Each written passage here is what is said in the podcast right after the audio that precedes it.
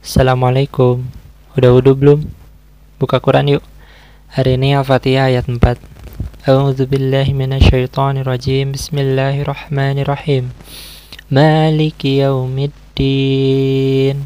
Pemilik hari pembalasan. Mari berpikir, udah belum kita membalas kebaikan Allah hari ini? Outfit kita, paras kita, gadget kita, semuanya.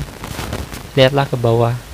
Ada yang lebih susah dari kita dan lihatlah ke atas, Allah memberi tanpa pamrih. Hidup memang pilihan, dan kita sekarang harus memilih. Memilih jalan yang Allah berikan, atau larut terus dalam ego dan penyesalan. Mari berpikir.